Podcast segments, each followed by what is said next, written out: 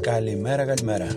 Είμαι ο Άκης Χουζούρης από τη στήλη Public Debate in 30 Minutes από το mandato.eu Πέμπτη σήμερα, 3 Ιουνίου 2021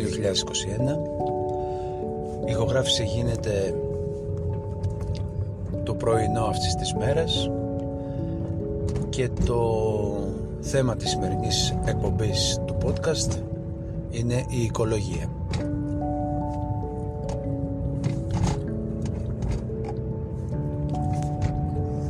Είναι ένα θέμα το οποίο είχε αυτές τις μέρες την επικαιρότητά του με την επίσκεψη του Πρωθυπουργού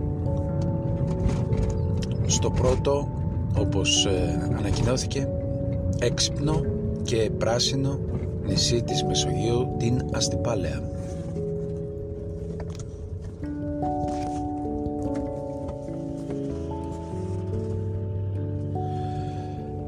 Στην ε, Αστυπάλαια λοιπόν εγκαινιάστηκαν διάφορες δράσεις πράσινης οικονομίας από την ε, κυκλοφορία ηλεκτρικών αυτοκινήτων από δημόσιους οργανισμούς μέχρι και την ε, αντικατάσταση διζελομηχανών που έχουν σχέση με πετρέλαια και, και άλλα ορυκτά τα οποία θέλουμε να τα αντικαταστήσουμε με άλλες ενέργειες πιο καθαρές και παρόν στην ε, εκδήλωση της ε, Αστυπάλας ήταν και ο διευθύνων σύμβουλος της Volkswagen.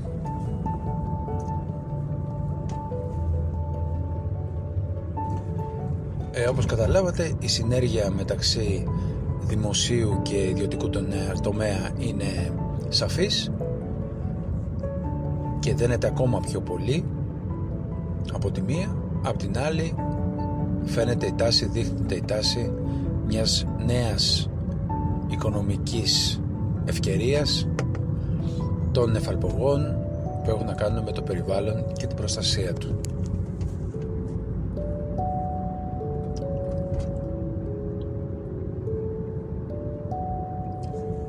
Εμείς όπως ε, σε όλα τα podcast πιάνουμε το νήμα από την αρχή του, δηλαδή είναι από την ε, επιστημονική τεχνολογική του πλευρά και συνεχίζουμε σε προσωπικές απόψεις και τοποθετήσεις που έχουν να κάνουν με το θέμα αυτό.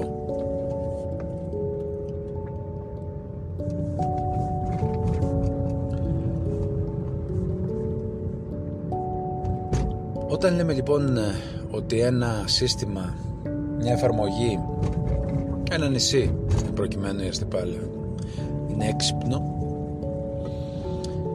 εμείς στην Ελλάδα το έχουμε συνηθίσει δυστυχώς να μην το μεταφράζουμε παρόλο που είναι στην ελληνική του πλευρά το έξυπνο αλλά όταν το λέμε smart τότε αντιλαμβανόμαστε τι εννοούμε. Δυστυχώς η, η ξένη ορολογία έχει φτάσει μέχρι και στην αντιληπτική ικανότητα του κάθε πολίτη γιατί αυτές οι τεχνολογίες προέρχονται από το εξωτερικό και ειδικά από τις δυτικές χώρες. Η λέξη Smart λοιπόν είναι μια τεχνολογία που οτιδήποτε αναλογικό, οτιδήποτε έχει να κάνει με τεχνολογία ε, εκτός διαδικτύου, εκτός ψηφιακότητας θέλει να το μετατρέψει σε ψηφιακό, διαδικτυακό σύστημα. Τρανό παράδειγμα, έχουμε την αναλογική τηλεόραση και έχουμε και την ψηφιακή τηλεόραση. Έχουμε το αναλογικό ραδιόφωνο ή αναλογικό σήμα όπως λέγαμε παλιά ηλεκτρονική και έχουμε και το ψηφιακό σήμα. Ψηφιακό ρολόι ή με τα κινητά τα smart κινητά. Όταν λοιπόν λέμε ότι ένα σύστημα είναι ψηφιακό παραπέμπουμε στην ψηφιακότητα σε σχέση με το διαδίκτυο, σε σχέση με τις εφαρμογές, τις ψηφιακές που το απαρτίζουν αυτό το σύστημα.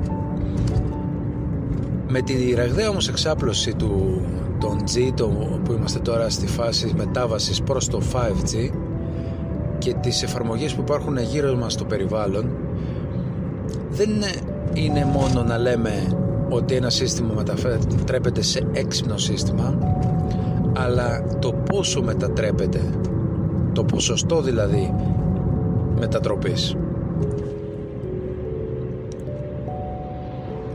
Για παράδειγμα ένα κινητό λέγεται smart όταν έχει διασύνδεση στο ίντερνετ πλέον όμως ειδικά οι νέες γενιές δεν αρκούνται σε αυτό η δικιά τους σχέση με την τεχνολογία είναι πολύ πιο έντονη από έναν 50, έναν 70.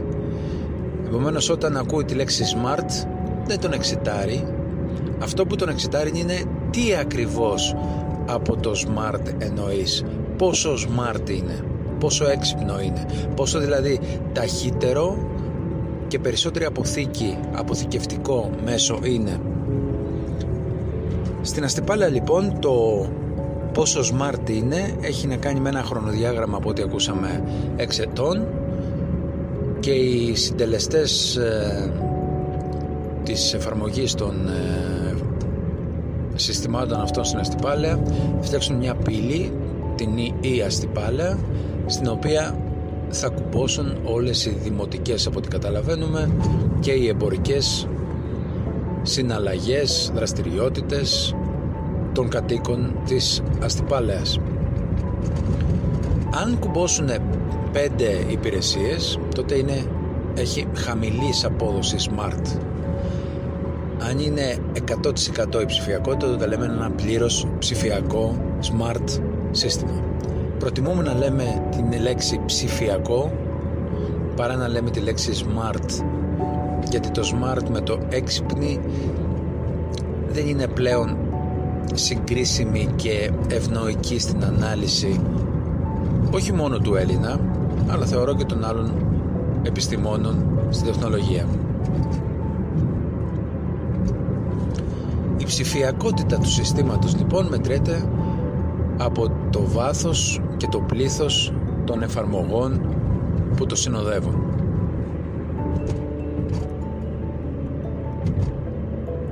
Μεγάλο παράδειγμα ξένο. Με συγχωρείτε. Της διείσδυσης της ψηφιακότητας είναι η χώρα της Εστονίας. Μια χώρα της Βαλτιτικής μαζί με την Λιθουανία και την Λετωνία πρώην χώρες Σοβιετικού μπλοκ οι οποίες επενδύσανε πάρα πολλά χρήματα και οι τρεις αλλά μεγαλύτερο παράδειγμα είναι η Εστονία στην ε, ανάπτυξη του δημόσιου τομέα αλλά και του ιδιωτικού τομέα μέσα από την ε, τεχνολογία και ειδικά την ψηφιακή. Στην Εστονία όλο το δημόσιο τομέα είναι ψηφιακό. Όλο στην Εστονία ο ιδιωτικός τομέας κάνει σχεδόν όλες τις εφαρμογές του είτε business to business είτε business to customer είτε business to customer του government ή προμήθειες εσωτερικού εξωτερικού περιβάλλοντος γίνονται μέσω διαδικτύου και πλατφορμών. Και στην Εστονία είναι ένα μοντέλο, ένα κυρίαρχο παράδειγμα να δούμε πως ένα μικρό κράτος αποφασίζει μέσω της πολιτικής βούλησης, τη βούλησης και των πολιτών αλλά και των αρχηγών ότι η ψηφιακότητα είναι το κλειδί για τη νέα εποχή που για αυτούς θεωρείται κλειδί για τον εξευρωπαϊσμό τους και τη διασύνδεσή τους με την Ευρωπαϊκή Ένωση. Γιατί ο μεγάλος εχθρός είναι η Ρωσία, η Σοβιετική Ένωση, δυστυχώς ή ευτυχώς, ο ετεροπροσδιορισμός στις δημόσιες σχέσεις και στις διεθνείς συνθήκες είναι πολύ σημαντικό. Σε σχέση για παράδειγμα με τη Φιλανδία που η επιρροή της ε, Σοβιετικής Δημοκρατίας παλιότερα και της Ρωσίας τώρα ναι την έκανε να έχει μια έντονη ψηφιακότητα επηρέασε όμως άλλους τομείς περισσότερο από τη, τη διαδρομή των ε, τεχνολογιών ε, στο δημόσιο όπως είναι για παράδειγμα ρίξανε το βάρος τους οι Φινλανδοί στο εκπαιδευτικό σύστημα ή στη σχέση τους με τη Γερμανία και το ευρώ. Οι έξυπνες λοιπόν λύσεις, οι smart λύσεις σε ένα δημόσιο τομέα στη χώρα μας έχουν ξεκινήσει εδώ και πάρα πολύ καιρό ειδικά στην εποχή της πανδημίας με πλατφόρμες οι οποίες δίνουν το δικαίωμα στους πολίτες να μπαίνουν κατευθείαν σε αυτά τα link και να εξυπηρετούνται κατευθείαν χωρίς να υπάρχει φυσική παρουσία. Που η πανδημία την ε, έθεσε σε πολλά ερωτηματικά τη φυσική παρουσία επομένως μονόδρομος ήταν η ανάπτυξη αυτών των εφαρμογών για να μπορούν οι πολίτες να λειτουργούν ως πολίτες, ως επιχειρηματίες, ως καταναλωτές, ως χρήστες αυτών των συναλλαγών. Οι έξυπνες λοιπόν λύσεις διαφέρουν από τις πράσινες λύσεις. Επειδή η φυσική παρουσία ή η αναλογικότητα αφήνει το αποτύπωμά του περισσότερο στο φυσικό περιβάλλον, όχι καταναγκαστικά όμως ρηπαίνοντάς το ή έχοντας μια κακή σχέση με το περιβάλλον αλλά είναι αρκετά πιο αργές ή δεν έχουν τόσο μεγάλη παραγωγικότητα. Είναι λοιπόν ένα ξεχωριστό κομμάτι που εκεί η χώρα μας μέσω του Ταμείου Ανάπτυκαμψης είναι ένας από τους τέσσερις πυλώνες δράσεων των ε, χρημάτων που θα πέσουν μέσω αυτού του μεγάλου ταμείου τα επόμενα έξι χρόνια. Οι έξυπνες επενδύσεις, η ψηφιακότητα. Οι πράσινες επενδύσεις έχουν να κάνουν με τη βιωσιμότητα με το περιβάλλον. Δηλαδή ψάχνουμε να βρούμε λύσεις που ενώ θα γίνεται η δουλειά, ενώ θα υπάρχει ένα σύστημα το οποίο θα έχει εισερχόμενα και εξερχόμενα και θα υπάρχει παραγωγή, δεν θα πυραβαρύνει το περιβάλλον. Υπάρχουν στόχοι και στον ΟΗΕ και στην Ευρωπαϊκή Ένωση και στη χώρα μας για μηδενικούς ρήπους το 2050 το αποτύπωμα άνθρακα να έχει μειωθεί κατά 30% και γενικότερα η ορεκτή ρήπη στο 2030 γι' αυτό και υπάρχει μεγάλη αναδιάθρωση στη ΔΕΗ. Όμως τα νησιά δεν έχουν να κάνουν με ρήπους της ΔΕΗ αλλά περισσότερο έχουν να κάνουν με την διασυνδεσιμότητά τους με το ηλεκτρικό δίκτυο της ΔΕΗ ως γνωστόν σχεδόν σε όλα τα νησιά και μεγάλο παράδειγμα είναι η Κρήτη η ηλεκτρική κίνηση, η ηλεκτρική ενέργεια στα νοικοκυριά, στις επιχειρήσεις γίνεται μέσω πετρελαίου. Δυστυχώς τα νησιά μας είναι πάρα πολύ ενεργοβόρα γιατί δεν έχουμε φτιάξει δίκτυα υποθαλάσσια ηλεκτρικής μετακίνησης ποσοτήτων από την υπηρετική Ελλάδα.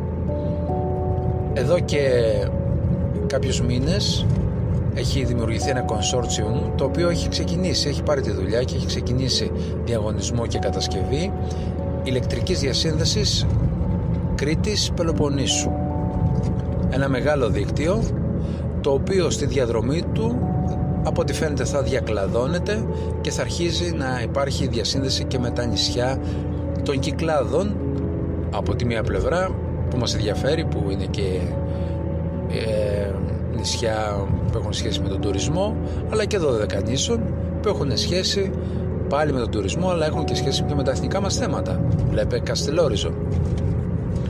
Επομένως οι πράσινες ενέργειες οι πράσινες επενδύσεις συνδέονται με τον τουρισμό, συνδέονται με την παραγωγή, συνδέονται με τα εθνικά μας θέματα, σημαίνεται με την απλοποίηση των συναλλαγών και την ε, καλύτερη εξυπηρέτηση του πολίτη όσο υπάρχει εκεί γιατί άλλο να έχεις ένα ηλεκτρικό σύστημα στο σπίτι σου πράσινο που διασυνδέεται με καθαρή ενέργεια και άλλο άλλη διασύνδεση και άλλες οι επιπτώσεις όταν συνδέεσαι με μια ε, μηχανή πετρελαίου η οποία μετατρέπεται σε ηλεκτρική ενέργεια με όλες τις διακοπές ρεύματος που όλοι έχουμε ζήσει όσοι έχουμε ζήσει σε νησιά ή καταγόμαστε από νησιά.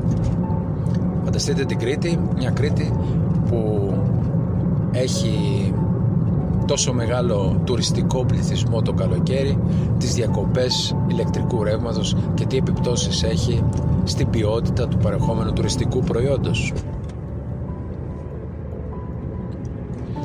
Οι πράσινες ε, επενδύσεις έχουν και πολιτικές επιπτώσεις.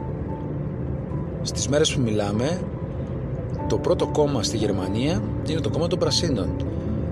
Παραδοσιακό κόμμα από τη δεκαετία του 70 που στις αρχές της δεκαετίας του 2000 ήταν και κόμμα που συγκυβερνούσε με ευληματική φυσιογνωμία το Γιώσκα Φίσερ. Οι πράσινες λοιπόν, η πράσινη οικονομία έχει πολιτικό εκφραστή και εκπρόσωπο. Υπήρχε όμως ένα χάσμα σε αυτούς, τους κύκλους τους πολιτικούς, κατά πόσο οι τεχνολογίες και η οικονομία που έχει σχέση με την οικολογία συνάδει με την πραγματική οικολογία την οικολογία δηλαδή που έχει περισσότερο σχέση με τα κινήματα της δεκαετίας του 50 και του 60 που είναι περισσότερο αντιοικονομικά υπερ-οικολογικά κινήματα και όχι να έχουν σχέση με επιχειρήσεις ή big business πράσινης ανάπτυξης ε, δικτύων και επιχειρηματικότητας. Έχουν δηλαδή μια αντιεπιχειρηματική μαξιστική προσέγγιση αυτά τα κινήματα. Σε αυτό το μεγάλο δίλημα αν η πράσινη ανάπτυξη συνδέεται και με τα ταξικά, εργασιακά, μαρξιστικά συμπεράσματα και αγώνες η ελληνική πράσινη αριστερά όχι μόνο διασπάστηκε αλλά διαλύθηκε στα τέλη της δεκαετίας του 2000 που είχε φτάσει στο κατόφλι να έχει μέχρι και ευρωβουλευτή στις ευρωεκλογές τότε της δεκαετίας αυτής με τον ε, Τρεμόπουλο και τους άλλους πρώην συντρόφους του. Η, τα πράσινα κόμματα στην Ελλάδα την προηγούμενη δεκαετία ήταν τουλάχιστον τρία ή τέσσερα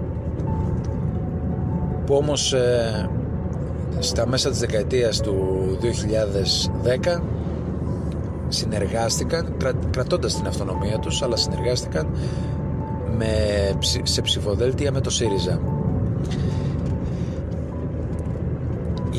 κεντροαριστερά κέντρο ενώνει ε, αυτό το κίνημα να γίνει πράσινη η οικονομία μας. Και γιατί σας τα λέω αυτά; Γιατί κοιτάξτε τις επιλογές του Κυριάκου Μητσοτάκη που επεμβαίνει στις υποθέσεις του κέντρου ως προοδευτικός φιλελεύθερος κεντρός με την επαφή του με την αστεπάλαια λέγοντας ότι είναι και πράσινο.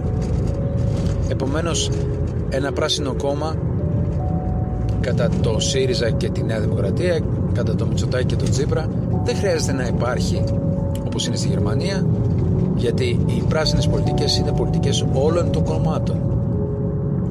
Είναι ένα χαρακτηριστικό παράδειγμα που τα μεγάλα κόμματα, τα πολυσυλλεκτικά μπορούν να κινούνται σε πάρα πολλούς χώρους παρόλο που η ιδεολογία τους δεν έχει κάποια σχέση, έχει κάποια συνάφεια πολλές ιδεολογίες έχουν συνάφεια με άλλη και μπορούν έναν χώρο να τον ενσωματώσουν στο δικό τους. Απ' την άλλη η πράσινη επανάσταση, η πράσινη ενέργεια που θα μας απασχολήσει πάρα πολύ τη δεκαετία μέχρι το 2030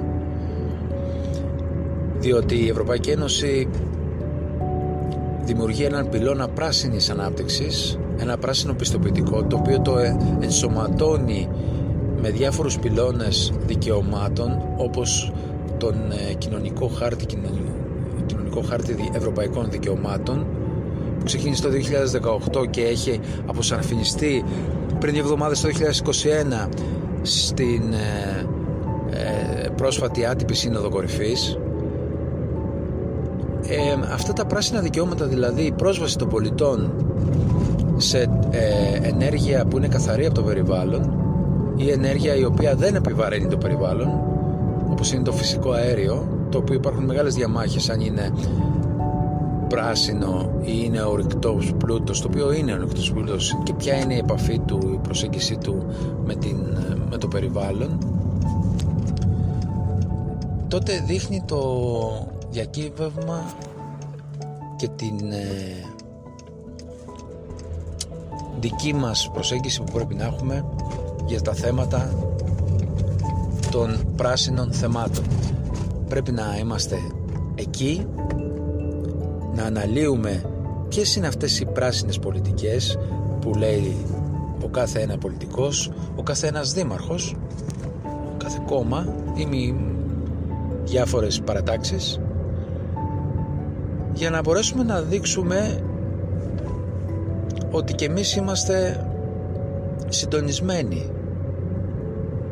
σε αυτή τη δεκαετία στη δεκαετία της πράσινης ανάπτυξης με την ψυχαγωγότητά της και το παράδειγμα της αστυπάλαιας με τη δημιουργία στόλου ηλεκτρικών αυτοκινήτων με τη δημιουργία ε, θέσεων θέσεων για την ε, εξυπηρέτηση αυτών των ηλεκτρικών αυτοκινήτων αλλά και άλλων εφαρμογών.